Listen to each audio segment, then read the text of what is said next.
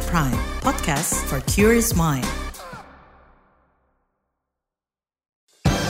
Saatnya Anda dengarkan Ruang Publik KBR. Halo, selamat pagi saudara. Kembali lagi dalam Ruang Publik KBR pagi hari ini bersama saya Deborah Tanya dan kita akan berbincang tentang tema uh, semangat penyintas limfoma dan pentingnya deteksi dini. Saudara, kesadaran masyarakat untuk deteksi dini penyakit kanker masih rendah. Di Indonesia sendiri ada hampir 400 ribu kasus kanker baru pada tahun 2020 di mana sebagian besar pasien datang berobat pada stadium lanjut. Padahal, bila kanker ditemukan pada stadium awal yang diketahui dari deteksi dini, ini akan membuat peluang kesembuhan semakin besar. Ini termasuk kesadaran masyarakat untuk melakukan deteksi dini limfoma atau kanker pembesaran kelenjar getah bening. Salah satu gejalanya adalah munculnya benjolan di tubuh, tapi sayangnya tanda ini kerap diabaikan. Padahal ini berpotensi untuk menjadi gejala awal limfoma. Pada ruang publik KBR pagi hari ini kita akan berbincang dengan penyintas limfoma stadium 4 yang saat ini sudah beraktivitas seperti yang lainnya. Dan kita juga akan dengarkan cerita dari penyintas limfoma dari Cancer Information and Support Center CISC, Mbak Intan Hasanah, dan juga ada Dr. Nadia Ayu Mulansari, SPPD, konsultan hematologi onkologi medik di RSCM Jakarta. Saya mau menyapa terlebih dahulu. Halo Dokter Nadia dan juga Mbak Intan, apa kabar? Halo Mbak Deborah, kabar baik. Alhamdulillah baik. Alhamdulillah. Baik dan sehat ya untuk kita semua.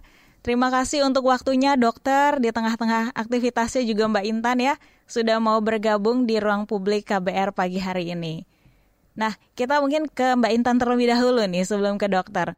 Mbak Intan ini kan kita tahu selaku penyintas limfoma stadium 4 ya Mbak.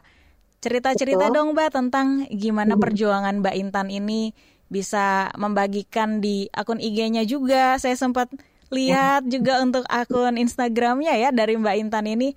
Untuk pendengar kita nih, pendengar KBR, boleh Mbak Intan ceritakan soal perjalanan dari awal dinyatakan ada kanker sampai kondisi saat ini seperti apa Mbak Intan?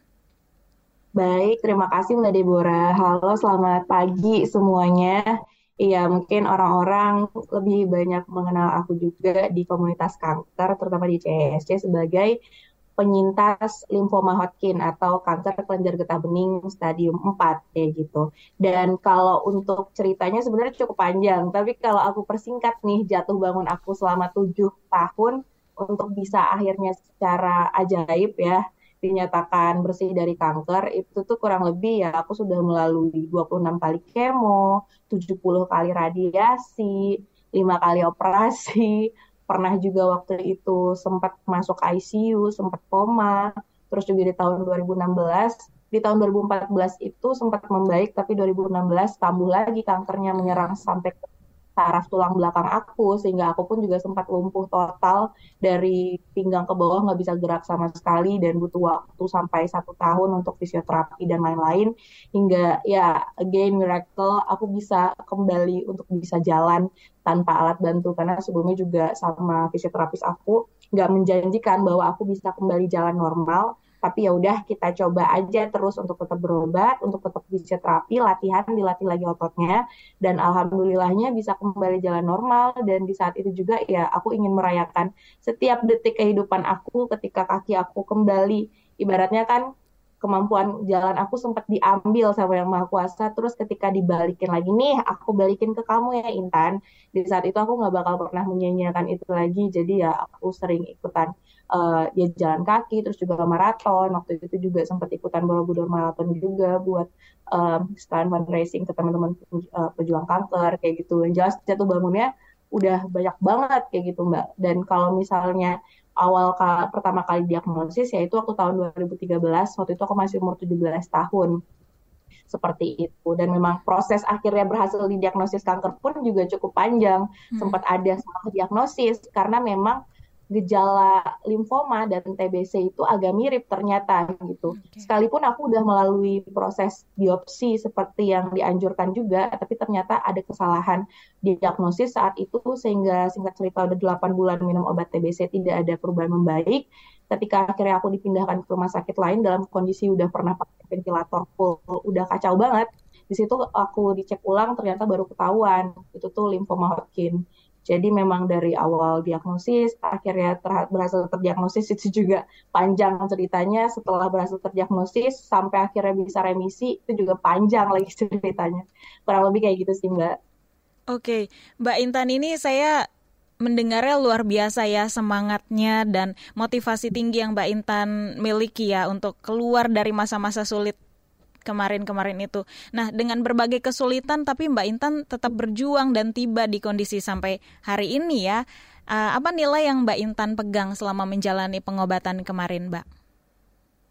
Yang nilai yang tetap aku pegang itu selama kita masih hidup berarti masih ada misi yang harus dituntaskan seperti itu dan ya lagi-lagi Allah masih ngasih aku hidup dan di saat itu juga aku masih diberikan kesempatan dan kemampuan juga untuk mencoba berbagai pengobatan secara medis juga saat itu. Jadi ya udah aku itu yang jadi salah satu pegangan aku untuk yuk terus yuk gitu. Banyak banget momen-momen ketika aku udah pengen nyerah aja lah udahlah gitu. Apalagi ya aku kan tujuh tahun ya. Hmm. untuk bisa mendapatkan status remisi itu yang di dalam proses itu aku pasti udah berkali-kali melakukan check up lagi, CT scan, PET scan, udah selesai kemo, CT scan masih ada, radiasi, terus juga CT scan masih ada lagi, lagi terus tambah lagi kemo, dicek lagi masih ada lagi. Itu kan pasti sebagai manusia yang mana juga kemo dan radiasi punya efek-efek yang tidak sama sekali mudah untuk dijalani, itu pasti capek banget kan, banyak banget momen yang udahlah aku udahan aja, aku udah gak mau lagi gitu. Tapi akhirnya aku bermonolog lagi sama diri aku untuk ya aku masih dikasih hidup aku masih dikasih kesempatan. Ya udah coba sampai sejauh ini nanggung nggak sih kalau mau keluar kayak gitu? Nanggung nanggung nanggung gitu. Dan aku pengen melihat diri aku sampai sejauh apa sih kalau misalnya aku nggak ber aku nggak berhenti kalau aku nggak menyerah akan ada apa sih di ujung sana? Itu sih yang akhirnya terus memotivasi aku untuk ya udah jalani jalani jalani. Sampai ya alhamdulillah berhasil wah keren banget aku sempat speechless ya dengar cerita dari Mbak Intan ini. Nah, uh, gejala apa sih Mbak sebenarnya yang dirasakan pada awal-awal di diagnosa hmm. itu? Kalau pertama kali waktu aku umur 17 tahun itu aku setelah demam tinggi, udah turun nih demamnya. Tiba-tiba ada benjolan di leher aku seukuran kelereng, dua atau tiga ya biji gitu di leher terus ya udah pas aku tekan itu tuh ada yang agak sakit ada yang enggak. Tapi saat itu juga langsung dicek ke rumah sakit ke dokter. Habis itu ditaruh uh, ditransfer ke dokter penyakit dalam. Terus dokternya juga udah menyarankan aku untuk biopsi kayak gitu. Udah biopsi ya saat itu tuh dinyatakan TBC dan karena ya waktu itu aku juga masih awam sama keluarga aku juga uh, ngerasa kalau ya dokter udah ngasih diagnosis itu ya udah langsung dijalanin aja gitu sebulan berlalu aku kembali ke dokter terus sepertinya ada yang nggak yakin gitu akhirnya disuruh biopsi lagi gitu. Tapi hasilnya masih sama dia bilang masih TBC juga. Ya udah akhirnya aku jalani aja. Tapi saat itu pertama kali gejala yang kurasakan hanya itu gitu. Namun singkat cerita 8 bulan aku nonstop minum obat TBC itu baru muncul gejala-gejala lain. Kayak gampang banget capek capek luar biasa. Jadi tuh waktu SMA aku tuh aktif banget anaknya tuh aku ikut juga di komunitas dance gitu di bagian cheers dan lain-lain. Jadi memang udah biasa dari pagi sampai sore itu sekolah, sore sampai uh, malamnya itu latihan dance, terus malamnya lagi itu les kayak gitu. Udah biasa banget nggak pernah capek. Nah di saat bulan-bulan ke-7 ke-8 itu kenapa ya aku tuh capek banget jalan dikit aja tuh kayak ngap gitu. Terus hmm. malam-malamnya mulai muncul keringat meskipun aku AC-nya di set dingin 18 sekalipun aku selalu inget keringetan tapi hanya di malam hari. Kayak gitu. Kalau dari segi berat badan aku waktu itu masih stabil-stabil aja kayak gitu. Uh, masih pas-pas aja lah kayak gitu. Nggak kurus juga. Tapi itu yang paling aku kerasa banget di badan aku. Terus selama kelamaan ngap pas aku coba di ronsen ternyata udah ada cairan di paru-paru aku saat itu itu juga ada sempat tuh dikeluarin dulu cairan di paru-paru. Jadi itu sih awal gejala-gejala yang merasakan okay. yang memang ternyata bukan TBC ya, tapi limfoma. Iya. Nah, ini kan dokter Dokter Nadia dari cerita Mbak Intan ini sempat ada salah diagnosis sebelumnya, disangka TBC padahal ternyata ada limfoma. Ini tandanya kan seperti benjolan di lehernya Mbak Intan waktu itu. Apakah ini jadi satu-satunya tanda limfoma atau ada tanda-tanda lain? Bisa dijelaskan dok? Iya baik uh, Mbak Deborah terima kasih. Uh, ya memang kalau mendengar ceritanya Mbak Intan tadi uh, cukup banyak pasien-pasien yang seperti Mbak Intan ya dan uh, keluhannya memang seperti itu gitu ya dan kita dapatkan beberapa yang memang sudah didahului dengan pengobatan TB gitu. Nah, itu yang saya selalu ingatkan kalau kalau saya juga mengajar uh, adik-adik mahasiswa gitu ya ataupun adik-adik PPDS yang lagi ngambil dokter spesialis gitu. Uh, saya selalu bilang jangan lupa melakukan evaluasi gitu. Katakanlah kadang uh, jadi gini, dokter mengobati tadi Mbak Intan bilang sudah di biopsi gitu ya dan di biopsi keluarnya TBC gitu ya. Nah, kita kan dokter tuh mungkin mengobati ya memang keluarnya TBC gitu ya mau diapain gitu ya. Iya. Memang memang memang TBC gitu ya. Kalau kita obati gitu nggak salah gitu karena memang ter, dikatakan dari kelenjarnya ada TBC gitu. Tapi harusnya kalau itu bukan TBC, begitu masuk obat TBC dia kan nggak berespon ya, uh, akan terlihat itu nggak akan mengecil gitu atau paling tidak paling mudah deh, paling mudah kalau TBC gitu kan berat badan tuh naik gitu atau gejala-gejala tadi kan Mbak Ina bilang ada gejala keringetan ya, ada gejala demam-demam. Gejala-gejala itu hilang kalau itu murni TBC gitu. Nah, kalau respon itu tidak didapatkan pada seorang pasien yang kita obati di awal-awal, harusnya dokternya segera berpikir bahwa ini ada yang salah nih dengan pengobatannya. Lakukan biopsi ulang gitu ya. Karena kadang-kadang memang nyaru gitu ya.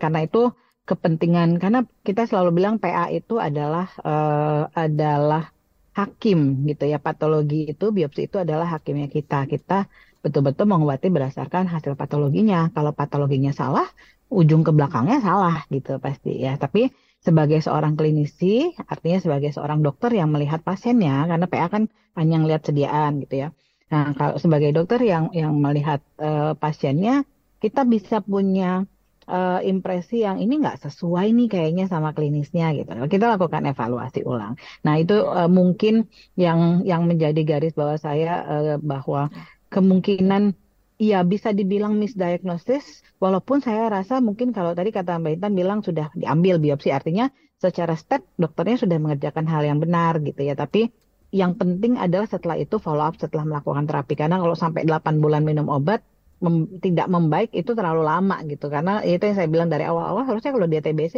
secara gejala akan cepat sekali membaiknya gitu. Tapi kalau nggak membaik harus segera di dievaluasi lebih lanjut. Karena memang gejalanya betul, gejalanya mirip. Uh, ada benjolan gitu ya, terus um, ada keringat malam gitu. Kadang-kadang TBC juga seperti itu gitu. Jadi memang agak-agak mirip. Uh, nah ke kemampuan dokter patologi yang baik lah yang bisa membedakan uh, apakah ini suatu uh, limfoma Hodgkin dalam hal ini misalnya uh, atau ini memang TB gitu. Baik, Dokter Nadia, penjelasannya sangat uh, jelas. Tapi nanti kita akan lanjut kembali di segmen berikutnya. Kita harus jeda iklan terlebih dahulu, Mbak Intan dan Dokter Nadia. Kami akan kembali. Masih Anda dengarkan Ruang Publik KBR. Commercial break commercial break. Lu nyari apa sih? Sibuk amat dari tadi. Duit gue nih hilang, padahal udah dimasukin dompet. Ada tuyul kali ya? Hus, jangan asal lo ya. Eh, bukannya tadi lo jajan kopi, ikut PO seblak sama nitip gorengan ya? Hah? Masa? Kok bisa nggak sadar ya? Bocor alus tuh, lo kudu disiplin keuangan makanya. Dengerin deh Uang Bicara, podcast dari KBR Pram yang ngebahas soal ekonomi dan literasi keuangan. Cocok banget buat anak muda kayak kita. Sama nih kayak dengan self reward. Oke. Lo dengerin di mana? Di kbrprime.id. Oke deh, gue dengerin. Tapi jajan kopi sore ini gue pinjam lo dulu ya. Astaga. Uang Bicara, menavigasi kamu supaya tetap cuan dari KBR Prime. Masih Anda dengarkan Ruang Publik KBR. Ya, Anda masih menyimak Ruang Publik KBR bersama saya Deborah Tanya dan kita masih membahas semangat penyintas limfoma dan pentingnya deteksi dini. Bersama kedua narasumber kita, ada Mbak Intan dan juga Dokter Nadia. Baik, dokter, Tadi kan kita juga sempat mendengar penjelasan dari dokter Nadia bahwa tanda-tanda limfoma ini ada benjolan dan ada keringat malam yang sedikit banyak bisa dikatakan mirip dengan TBC ya dok. Limfoma pada kasus Mbak Intan ini kan ditemukan ketika Mbak Intan sudah ada di stadium 4. Apakah kita bisa melihatnya atau menemukannya di stadium awal dok? Stadium 1, 2? Ya, uh, bisa, bisa sekali gitu. Uh, kalau yang pertama itu mungkin uh, Mbak Intan ya pertama kali di biopsi itu mungkin stadiumnya masih stadium 1 2 tuh karena uh, belum yang setelah minum 8 bulan katanya sampai masuk ICU, masuk ventilator. Nah, itu rasanya udah udah lanjut tuh. Tapi mungkin kalau masih yang awal masih hanya benjolan di uh, di leher satu gitu, itu masih stadium awal, stadium satu gitu dan uh, kondisinya mungkin masih bagus, nggak ada penurunan berat badan, nggak ada simptomnya, maksudnya nggak ada demam yang ya nggak ada. Kita bilang namanya simptom B ya, apa gejala B-nya yang uh, demam, keringat uh, keringat malam, berat badan turun. Nah itu uh, mungkin masih belum ada kalau awal-awal. Jadi memang hanya baru benjolan aja satu gitu ya. Nah itu itu mungkin sekali uh, uh, terjadi gitu. Uh, jadi kalau ditanyakan bisa atau tidak uh, di dini itu bisa gitu bisa. Tapi kadang-kadang memang orang benjolan kecil-kecil gitu dianggap nggak apa-apa gitu kan dianggap nggak ada apa-apa karena memang kadang-kadang benjolan ini juga kayak tiba-tiba agak lebih besar terus agak lebih kecil gitu walaupun nggak hilang nggak hilang sempurna ya tapi sering jadi pasien sering menyikapinya kayak ah nggak apa-apa gitu nah setelah sampai lebih lanjut baru gitu ya tapi belakangan ini sejak awareness terhadap kanker ini semakin besar kami sering sering mendapatkan masih di stadium-stadium awal dok yang susah memang kalau lokasinya yang tersembunyi, misalnya di kelenjar getah bening yang di uh, bawah dinding di bawah tulang dada ya, di bawah di da, ada da, tulang dada tuh, uh, nah di bawahnya letaknya. Nah itu nggak kelihatan tuh, tahu datang sudah sesak ya, yang karena kelenjarnya besar-besar gitu ya. Kalau tidak di CT scan nggak kelihatan, itu yang agak sulit ya. Tapi kalau dia di leher harusnya bisa ditemukan dalam stadium sangat dini gitu. Oh, dokter, berarti ya. benjolannya ya. tidak hanya di leher, ada juga tadi di oh, ya. bawah dada. Di mana lagi, dok? Iya. Biasanya ya. ada titik-titik ya. itu? Ada di mana-mana, uh, jauh. Apa di seluruh seluruh tubuh ini hampir seluruhnya ada kelenjar getah bening, gitu ya. Artinya hmm. kalau mau dibilang kasarnya dari dari uh, ujung kepala sampai kaki gitu ya, ada kelenjar getah bening gitu. Ya. Ada juga yang bahkan ekstranodal. Ekstranodal tuh uh, non-Hodgkin lymphoma misalnya, kalau baiknya tadi Hodgkin lymphoma ya, lymphoma Hodgkin. Nah, yang lymphoma non-Hodgkin itu uh, bahkan ada yang ekstranodal. Jadi bukan di kelenjar getah bening, tapi dia nemplok aja gitu. Kayak misalnya ada di mata gitu ya, atau ada di hidung gitu. Uh, itu bisa tuh hidungnya bukan yang Waldeyer ya, jadi di di daerah nasofaring misalnya uh, yang biasanya kanker nasofaring, tapi ternyata setelah di biopsi itu limfoma gitu. Jadi uh, limfoma itu bisa di mana-mana. Hmm. Di mata di apa um, pal, apa kelopak mata pun bisa gitu atau di mata juga bisa ya di belakang di kelenjar mata. Di hmm. kepala bisa gitu ya. Uh, di otak tuh bisa ada limfoma di situ. Jadi memang limfoma ini bisa di mana-mana dari ujung kepala sampai ujung kaki gitu. Di kulit bisa ada limfoma. Jadi bisa di mana-mana dan tidak hanya dalam bentuk uh, benjolan di kelenjar leher gitu, tapi di kulit yang kelihatan ada benjol gitu, ternyata bisa itu limfoma. Jadi bisa di mana-mana Mbak Oke, benjolnya ini mm-hmm. kalau misalnya disentuh dia akan terasa atau biasa aja dok? Akan ada nyeri-nyeri seperti Maksudnya itu? Maksudnya nyeri? Enggak, seringnya justru tidak nyeri, seringnya. Tidak nyeri, tidak uh, kemerahan. Biasanya kalau nyeri kan dia related dengan infeksi ya. Uh, tapi biasanya karena dia bukan infeksi uh, walaupun precedingnya bisa infeksi tapi dia biasanya karena dia bukan infeksi jadi dia nggak nyeri itu nggak kemerahan. Jadi benjolan aja gitu. hmm. uh, kayak kelenjar kalau yang di leher ya benjol kayak pembesaran kelenjar biasa gitu. Kalau yang di tempat-tempat uh, lain yang yang tidak kelihatan yang susah kita lihat kan. Tapi kalau yang kelihatan uh, seringnya sih nggak nggak ada bentuk khusus gitu. Tapi memang kalau yang di kulit tuh kita bilang cutaneous lymphoma ya, limfoma kulit uh, agak khas tuh gambarannya, walaupun benjolan-benjolan, tapi ada bentuk-bentuk tertentu yang kita curiga, oh ini bukan benjolan biasa gitu ya, karena memang di kulit kan nggak biasa ada benjolan ya. Mm-hmm. Jadi lebih ke lebih keras bentuknya gitu kalau dipegang, jadi bukan kayak lemak gitu ya. Oke. Gitu. Baik, uh, dokter kita ke Mbak Intan terlebih dahulu nih. Kita Silahkan, tahu ya. uh, Mbak Intan ini kan tujuh tahun ya menjalani pengobatan. Apa sih Mbak yang paling berat Mbak alami dalam proses pengobatan ini? Mengingat banyak sekali ya tadi eh, proses-proses medis yang harus dilalui oleh Mbak Intan. Bisa diceritakan? Yang paling berat, semuanya berat ya. Tapi yang paling berat itu karena ya aku sambil berobat, sambil juga tetap sekolah. Jadi untuk menyeimbangkan dua kehidupan aku itu challengingnya luar biasa sih gitu. Jadi memang waktu pertama kali diagnosis itu aku dari kelas 2 SMA baru mau naik kelas 3. Yang mana itu dalam masa-masa semua anak SMA itu sedang berupaya buat bisa masuk ke universitas impiannya, ke jurusan dan sekolah impiannya kayak gitu. Itu berat banget memang sampai saat itu juga waktu saat itu dokter eh guru aku tuh pernah menyarankan untuk nggak apa-apa kamu jeda aja satu tahun dulu karena kondisi kamu yang sangat amat sulit jadi ini nggak masalah kalau kamu mau jeda dulu gitu. Tapi ya namanya seorang internasional ini cukup ambis gitu mbak. Jadi nggak mau banget untuk jeda nggak mau untuk tamatnya beda sama teman-teman. Aku prinsipnya ya aku masuk sama teman-temannya bareng ya aku juga lulusnya bareng dong gitu. Jadi itu luar biasa bolak-baliknya karena dulu aku tuh SMA-nya di Pekanbaru sementara ketika udah pernah di eh sementara ketika pengobatannya itu kemudian dicek ulang di Jakarta dan akhirnya semua proses kemonya di Jakarta itu aku harus bolak-balik tuh. Dua minggu sekali Pekanbaru Jakarta Pekanbaru Jakarta sambil tetap berupaya untuk mengejar ketertinggalan.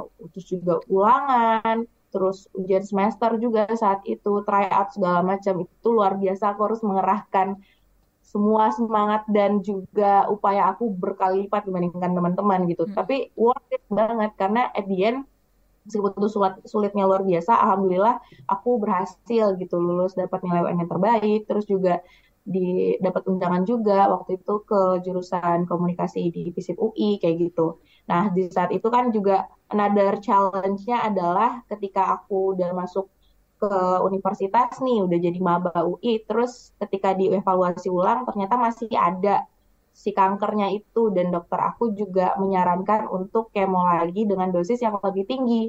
Sementara aku pengen banget merasakan euforia jadi maba itu gimana sih ketika kita lagi banyak orang baru terus juga banyak tawaran-tawaran untuk ikut organisasi kepanitiaan. Akhirnya another challenge yang akan dihadapi oleh pasien kanker itu adalah untuk memilih apakah kita akan stick to the medical atau pokoknya uh, pengobatan secara medis kayak gitu atau mulai tergoda sama pengobatan alternatif. Karena tidak bisa dipungkiri aku yakin semua pejuang kanker pasti udah sering banget dapet info-info ah cobain ini aja jangan kemo ini itu segala macam gitu. Dan ternyata aku pun juga pernah masuk dalam salah satu kategori itu. Karena ya namanya efek kemo itu berat banget dan luar biasa capek juga untuk ditahan. Akhirnya karena aku pengen tetap bisa hidup seperti maba pada umumnya, aku tertarik dari medis kayak gitu. Dan aku mencoba pengobatan alternatif yang mana sangat aku sesali kayak gitu. Karena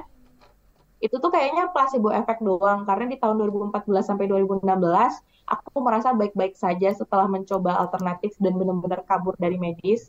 Turns out itu tuh udah kayak bom waktu di tahun 2016 tiba-tiba aku ngerasain sakit banget di punggung dan ya udah nggak ada lagi alternatif yang bisa mengatasi itu dan aku kembali ke dokter dicek ulang ternyata ada lagi si kankernya malah nyebar sampai ke tulang belakang. Nah itu adalah challenge kedua yang aku yakin akan dihadapi oleh para pejuang kanker untuk tidak tergoda sama pengobatan alternatif. Pun kalau misalnya penasaran, wajib banget untuk tetap dikonsultasikan sama dokter yang memang menangani kita sebagai pasien kayak gitu. Karena ujung-ujungnya kalau misalnya akhirnya kita udah terlalu jauh dari medis dan kondisinya udah terlalu drop karena kankernya udah menyebar ke mana-mana, itu pasti akan lebih susah lagi kan buat kita bisa menerima pengobatan, menahan efek-efek pengobatan tadi. Jadi itu sih challenge kedua aku. Yang pertama kan tadi menyeimbangkan dengan sekolah, yang yeah. kedua juga untuk tidak tergoda sama alternatif kayak gitu-gitu sih kak sama biar yeah. stay sane biar tetap waras itu tuh juga challenge perlu lainnya banget ya itu ya perlu banget untuk teman-teman pejuang kanker punya hobi lain yang memang membuat kita tetap merasa hidup dan tidak teralienasi dari dunia ini gitu. Hmm, betul betul. Nah tadi kan uh, Dokter Nadia tadi Mbak Intan juga sempat membahas nggak tergoda untuk melakukan pengobatan alternatif, lebih memilih untuk pengobatan medis. Sampai saat ini kan tidak sedikit ya anjuran atau masukan dari keluarga ataupun teman untuk memilih jalan pengobatan alternatif di luar sana nih dok, bukan pengobatan medis untuk khususnya pasien kanker. Apalagi derasnya arus informasi yang saat ini juga mudah didapat.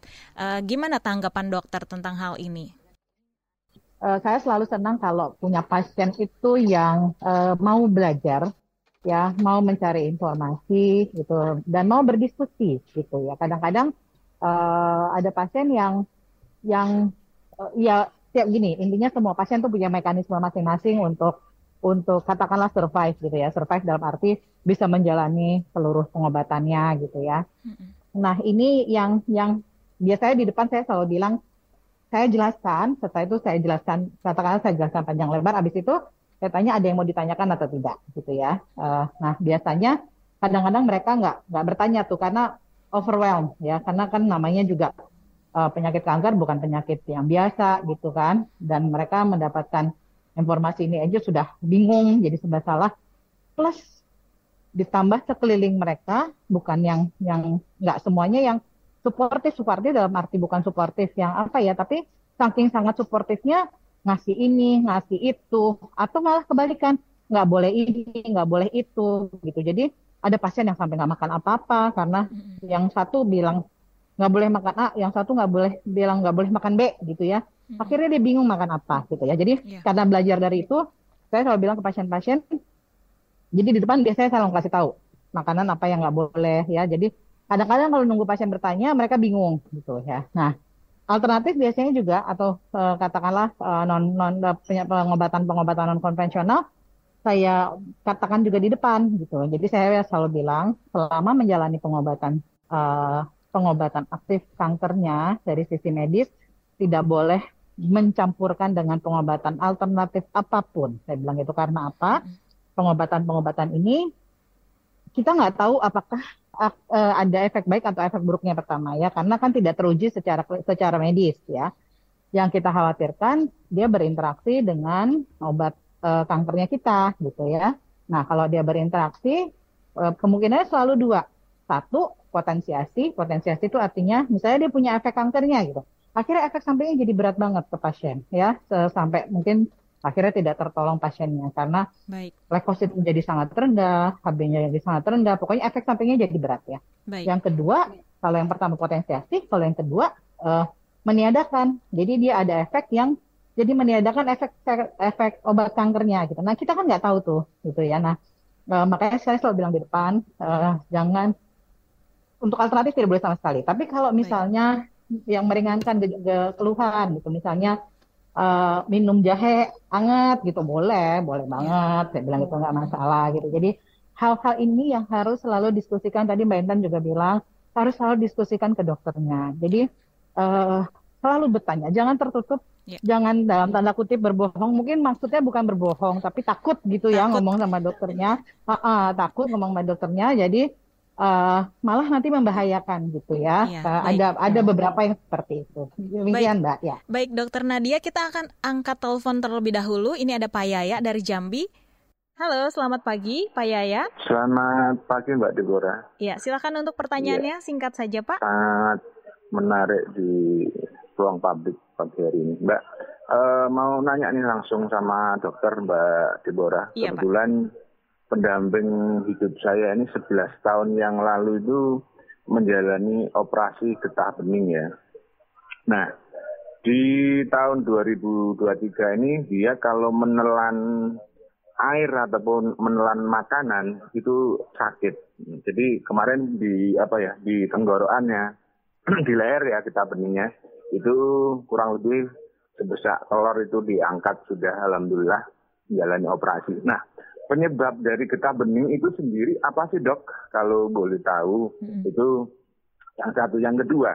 Jadi anak saya itu di usia 9 bulan itu juga mengalami apa ya di tembolok kakinya itu kayak kanker getah bening juga itu sudah dioperasi juga. Nah ini kalau boleh tahu penyebab dari uh, getah bening sendiri itu dari makanan kah ataupun faktor dari keturunan. Mungkin demikian Mbak Deborah ya. ataupun narasumber. Terima kasih. Baik, terima dari kasih Jambi. Pak Yaya dari Jambi.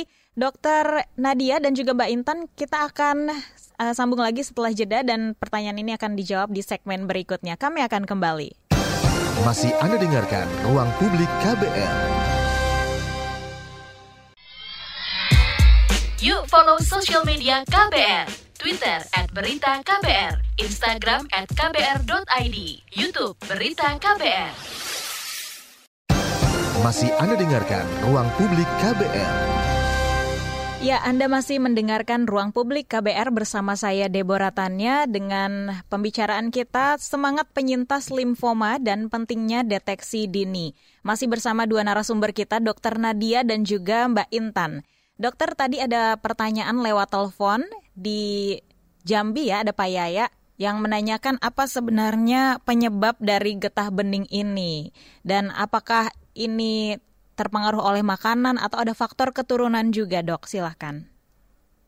Jadi kalau penyebab uh, yang kalau kanker itu tidak seperti katakanlah demam berdarah misalnya ya, yang penyebabnya nyamuk Aedes aegypti gitu ya. Kalau kanker itu penyebabnya multifaktorial. Ada beberapa hal. Tidak ada penyebab pasti intinya dari kanker itu ya. Ada beberapa hal yang berkontribusi. Jadi kita bilangnya risk factor sebetulnya. Jadi faktor resiko uh, tapi bukan penyebab tunggal gitu ya. Kalau faktor resiko itu salah satunya infeksi ya uh, sering terkait limfoma itu baik Hodgkin ataupun non Hodgkin itu uh, sering terkait dengan infeksi. Infeksi EBV jadi Epstein-Barr virus Nah, eh, bagaimana mencegah infeksi EBV ini nggak nggak bisa dicegah. Artinya eh, kalau istilahnya istilahnya kita kita gitu kita suka bilang EBV itu uh, harusnya kan F9 virus ya kepanjangannya ya Mbak, tapi kita suka bilang everybody virus gitu lah. Artinya semua orang bisa terkena EBV. Nah, hanya bagaimana mekanisme tubuh setiap orang uh, bisa mengatasi infeksi tersebut. Yang karena itu teori bahwa uh, recurrent infection, jadi sering infeksi berulang gitu ya, yang terkait dengan imun sistem tentunya itu bisa meningkatkan resiko terjadinya kanker. Karena itu ada virus-virus di sekitar kita yang kalau kita terpapar over and over and, over again gitu ya, jadi terpapar terus menerus uh, dengan kemampuan menghilangkan infeksinya dengan yang tidak baik, uh, bisa menyebabkan peningkatan resiko ini yang kemudian terjadi uh, gangguan di DNA-nya ya. Jadi um, DNA-nya terjadi mutasi DNA itu pengkode genetik kita gitu ya. Uh, terjadi mutasi ya sehingga kemudian jadinya sel yang tadinya tumbuhnya normal bisa berubah menjadi tidak normal. Ya jadi salah satu infeksi EBV ya yang juga bisa uh, penyebab yang lain itu infeksi virus pada mereka yang imun defisiensi jadi virus HIV ya pada virus HIV itu juga uh, mereka yang terkena HIV resiko terjadi limfoma baik itu Hodgkin ataupun non Hodgkin itu juga besar ya. Hal lain uh, misalnya kalau non Hodgkin itu terkait zat atau zat-zat uh, zat-zat aktif yang berbahaya. Jadi salah satunya zat-zat uh, kemoterapi ya atau ada terkait juga misalnya benzen ya zat-zat kimia ya. Atau misalnya radiasi. Misalnya seorang pasien pernah mendapatkan uh, radiasi karena katakanlah uh, kanker uh, Hodgkin ya. Jadi Hodgkin tadi uh, Mbak Intan bilang uh, mendapatkan 70 kali radiasi gitu. Atau juga misalnya kanker payudara mendapatkan radiasi. Nah, kemungkinan uh, kemungkinan beresiko terjadi non Hodgkin lymphoma di kemudian hari uh, ada gitu. Katakanlah uh, bisa lebih besar dibandingkan populasi normal yang lain. Jadi ada beberapa faktor yang bisa me mungkin menyebabkan uh, terjadinya kanker ini ya yang secara umum setiap kanker tuh faktor risikonya beda-beda ya. Tapi kalau limfoma tadi salah satunya itu ya. Tapi ada juga misalnya rokok ya atau overweight ya di kanker yang lain gitu. Tapi kalau limfoma uh, lebih sering terkait ke sistem imun sebetulnya, Mbak. Baik. Uh, dokter, kita ada pertanyaan masuk juga lewat YouTube tadi dari Pak Albertus Alek Hermanto. Apakah kor biopsi sudah cukup bagus untuk diagnosa limfoma atau harus melakukan surgery biopsi, dokter? Uh, core biopsi sudah cukup ya karena tidak seperti biopsi jarum halus ya kalau dulu kita mengenalnya FNAB gitu ya fine needle aspiration biopsy. Jadi itu hanya sitologi yang kita dapatkan. Sitologi itu hanya sel yang kita dapatkan ya bukan jaringan. Ya kalau itu kurang ya FNAB itu kurang. Uh, sekarang sudah ada uh, uh, teknologi uh, ya beberapa belas tahun terakhir ini sudah ada teknologi core biopsy itu sudah sangat cukup ya. Karena yang didapatkan adalah jaringan ya. Karena uh, untuk limfoma itu kita perlu melakukan imunohistokimia jadi untuk detail melihat apakah ini Hodgkin atau non Hodgkin ataupun jenis-jenisnya. Jadi non-Hodgkin jenisnya yang mana, Hodgkin jenisnya yang mana. Jadi diperlukan jaringan, tidak bisa hanya sitologi saja. Jadi kalau dikatakan cukup atau tidak cukup, tinggal uh, keahli, bukan keahlian ya, uh, asal bisa dapat sampel yang representatif. Kalau kelenjarnya tidak terlalu besar, jadi kecil misalnya, dikhawatirkan core biopsi itu kurang representatif nanti hasilnya gitu. Jadi sebaiknya kalau kecil uh, dilakukanlah uh, eksisi, jadi diambil semua kelenjarnya, uh, biar kita dapat sampel yang baik. Tapi kalau uh, kelenjarnya besar, kelenjar kita beningnya besar, sangat cukup untuk dilakukan core biopsi. Gitu. Baik.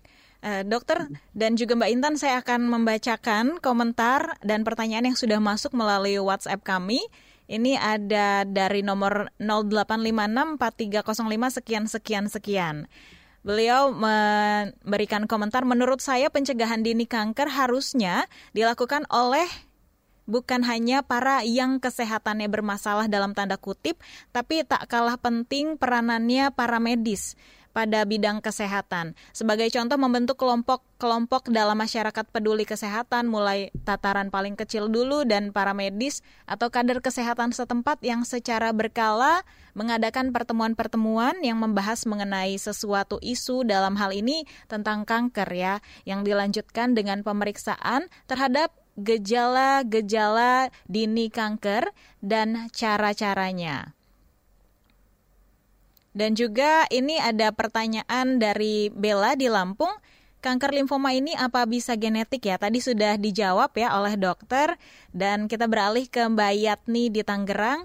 Salut sekali dengan Mbak Intan yang tidak putus asa dan terus berjuang nih. Semoga teman-teman yang mengidap kanker tidak akan menyerah. Tuh Mbak Intan. Mbak Intan pendengar dari KBR pagi hari ini juga mendapatkan energi positif ya dari semangatnya Mbak Intan. Kemudian ada juga Reynald di Surabaya. Mbak Intan, keluarga saya ada yang mengidap kanker. Saya ingin tanya kepada Mbak sebagai penyintas kanker nih sebagai keluarga, dukungan apa yang bisa saya berikan? Ini dari Reynald di Surabaya. Silakan Mbak Intan menanggapi dulu, kemudian ke dokter. Baik, untuk tadi ya Mas Reynald dari Surabaya, dukungan apa sih yang bisa diberikan oleh keluarga? Yang paling penting itu nomor satu, selalu pastikan bahwa teman-teman ada buat si pejuang atau penyintas kanker ini. Karena sering kali ketika kita berjuang menghadapi suatu kondisi yang sangat amat sulit kita sering ngerasa sendirian. Itu adalah hal yang pasti banget terjadi sih. Makanya karena aku pun juga sebelum aku ketemu sama teman-teman dari komunitas kanker CSC yang sekarang ini aku kan selama ini juga ngerasa sendirian berjuang sendirian kayak gitu sehingga peranan adanya teman-teman komunitas ini membantu aku bahwa oh ya aku nggak berjuang sendirian kok ada orang-orang kayak aku di luar sana gitu. Hmm. tapi balik lagi peranan keluarga ini yang membuat aku keluarga dan teman-teman sih terutama yang membuat aku tetap semangat ya mereka tuh nggak pernah sama sekali untuk bersedih di depan aku atau sampai menangis itu tuh jangan pernah dilakukan. Karena hmm ya kita nggak perlu ditangisi kita tidak perlu disedih dibawa sedih gloomy segala macam cukup ditemani aja terus ditanya sekarang pengen ngapain? Misalnya nih kalau lagi dalam treatment misalnya atau lagi di rumah sakit ya udah tanyain pengen makan apa? Pengen ngapain habis ini? Gitu. Jalan-jalan yuk atau ya intinya perlakukan dia seperti orang lain pada umumnya jangan dibeda-bedakan.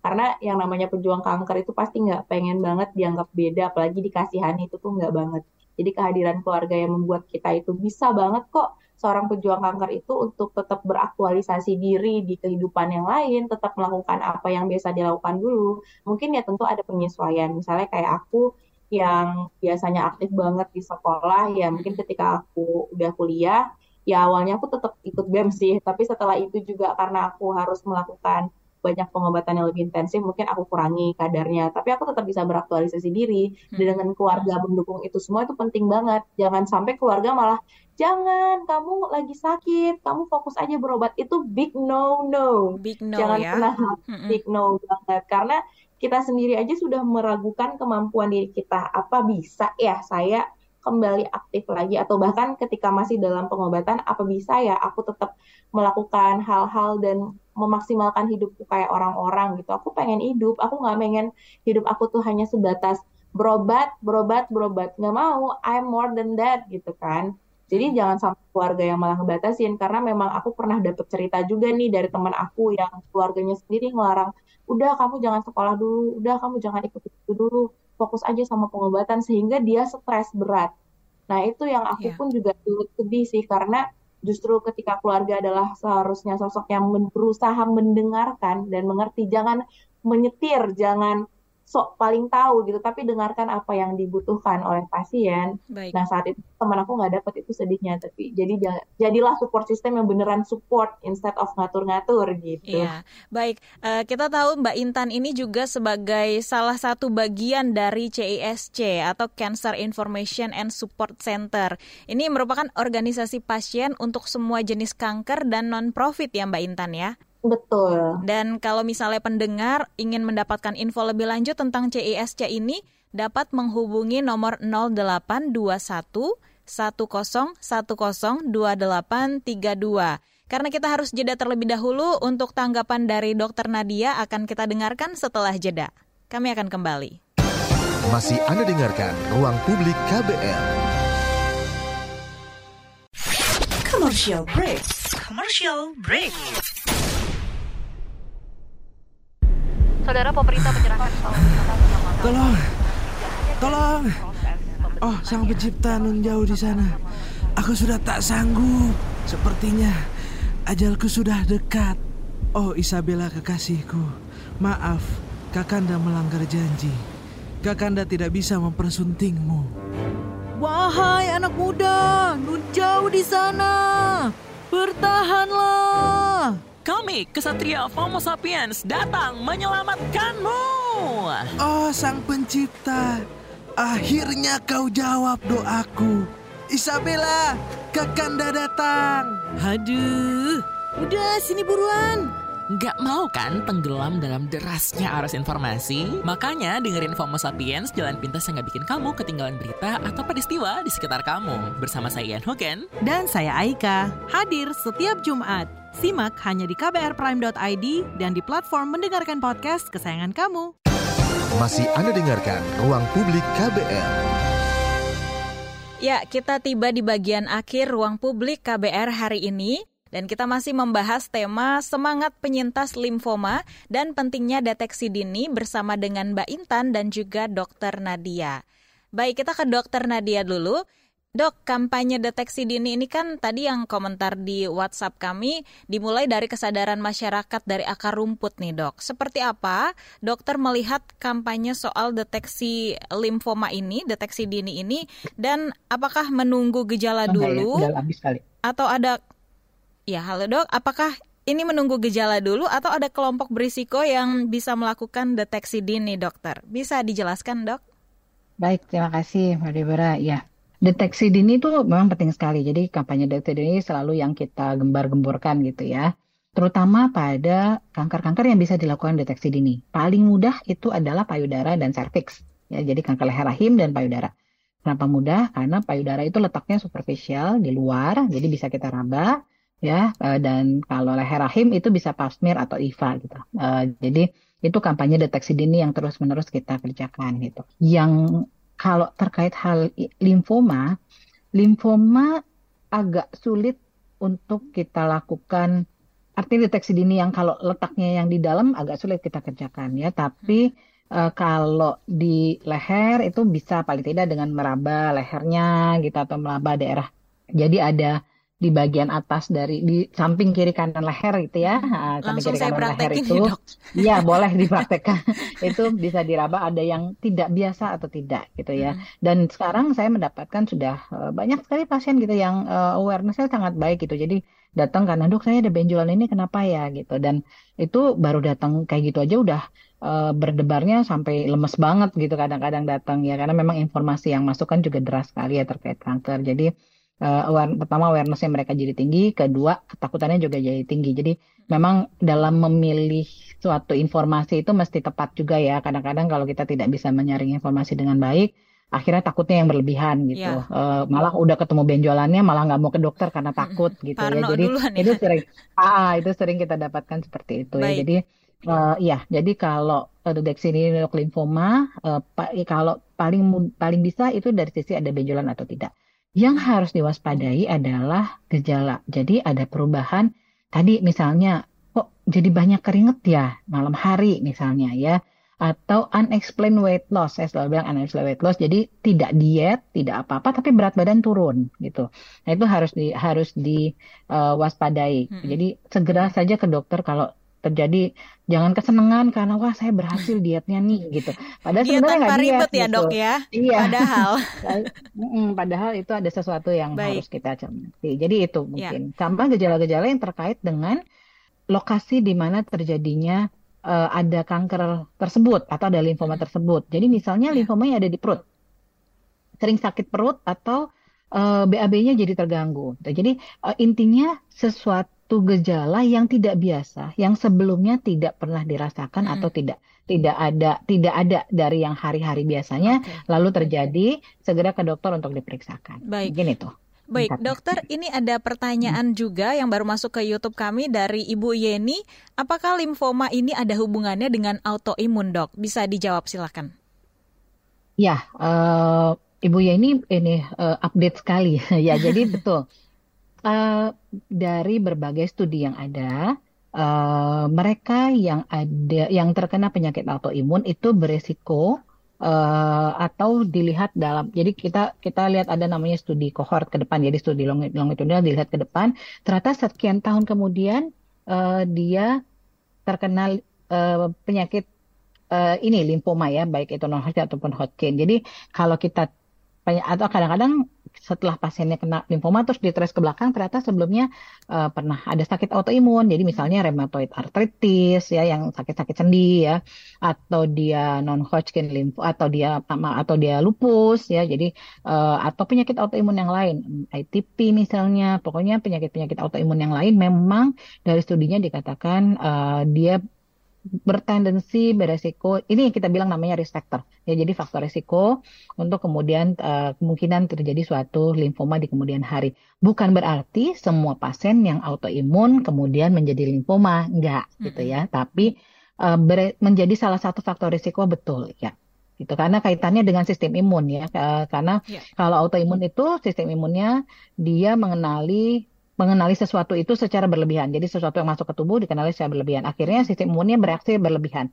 Nah, saat sistem imun bereaksi berlebihan, nah itu banyak faktor-faktor yang menyebabkan kemungkinan ada perubahan dari sisi eh, ke kromosomnya gitu. Baik. Demikian. Dokter, Ya. eh, terima kasih untuk penjelasannya. Kita ke Mbak Intan terlebih dahulu nih, Mbak. Saat ini informasi soal kanker di media sosial sudah bisa ditemukan ya, sudah banyak. Bahkan kita juga bisa mendapatkan informasi dari Instagram Mbak Intan sendiri. Kalau untuk Mbak Intan nih, apa tips-tips yang bisa diberikan kepada pendengar supaya tidak salah mencari sumber informasi soal kanker limfoma ini? Silakan, Mbak. ya emang arus informasi sekarang itu bisa diakses di mana-mana, tapi nggak semuanya itu benar atau valid atau bahkan banyak juga yang simpang siur ya Mbak ya. Jadi kalau terkait akses informasi, terutama kalau spesifik buat pejuang atau penyintas kanker, yang pertama tentu dokternya sendiri karena memang sudah pasti akan ada jadwal untuk rutin ketemu sama dokternya kayak gitu. Tapi kalau untuk mungkin masyarakat awam secara luas kayak gitu, ketika mulai dapat broadcastan WA atau mungkin yang lagi viral-viral di mana-mana TikTok dan lain-lain, ya pastikan dulu bahwa eh, misalnya nih ada info jangan makan ini karena akan menyebabkan kanker lalala ye ye gitu. Terus langsung wah Lala, parah ye, ye, ye. banyak gitu kan Mbak. parah nih jangan makan gula sama sekali nanti kanker terus disebarin dan segala macam akhirnya ketakutan sendiri padahal ya bisa dicari tahu dulu kalau emang ingin membuat diri sendiri benar-benar paham sama info tersebut ya tinggal di googling aja gitu yang mana mm. cari informasi atau sumber-sumber yang terpercaya misalnya kalau dari media memang media itu nama atau misalnya kalau yang lebih bagus lagi dari jurnal sekalian kalau memang yang benar-benar pengen ini itu valid ya dari Baik. jurnal tuh bar di Google kayak gitu kan Baik. jadi jangan sampai makan sama informasi-informasi yang nggak salah sih. Terutama yang paling sering itu terkait makanan sih Mbak. Banyak banget yeah. simpang siurnya kayak gitu. Baik, Mbak Intan, terima kasih kita ke Dokter Nadia ini terakhir sebelum kita closing, Dok. Bisa singkat saja, apakah ada mitos-mitos yang beredar di masyarakat terkait kanker limfoma ini, Dok? Seperti apa jika ada?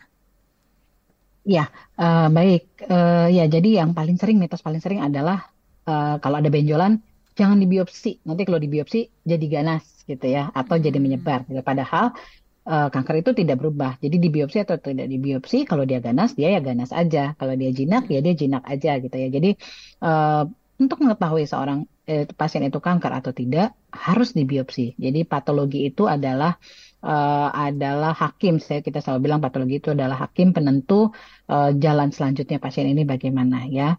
Uh, lalu uh, selalu konsultasikan ke dokter. Um, kalau ada benjolan atau ada apa, jangan takut karena takut nanti terlambat. Tuh, karena nanti udah banyak benjolannya atau sudah besar benjolannya baru datang ke dokter dan itu kemudian sudah terlambat. Padahal kalau lebih dini tentu uh, hasil pengobatan akan lebih baik dan selama menjalani pengobatan uh, akan lebih baik juga ya. Lalu ketiga uh, jangan takut untuk berobat ya karena saat ini sudah banyak eh, pengobatan-pengobatan uh, suportif lain yang bisa membantu mengatasi terutama kalau kita bicara limfoma yang basicnya limfoma itu pengobatannya adalah kemoterapi ya. Sistemik terapi jadi kemoterapi dan imunoterapi ya.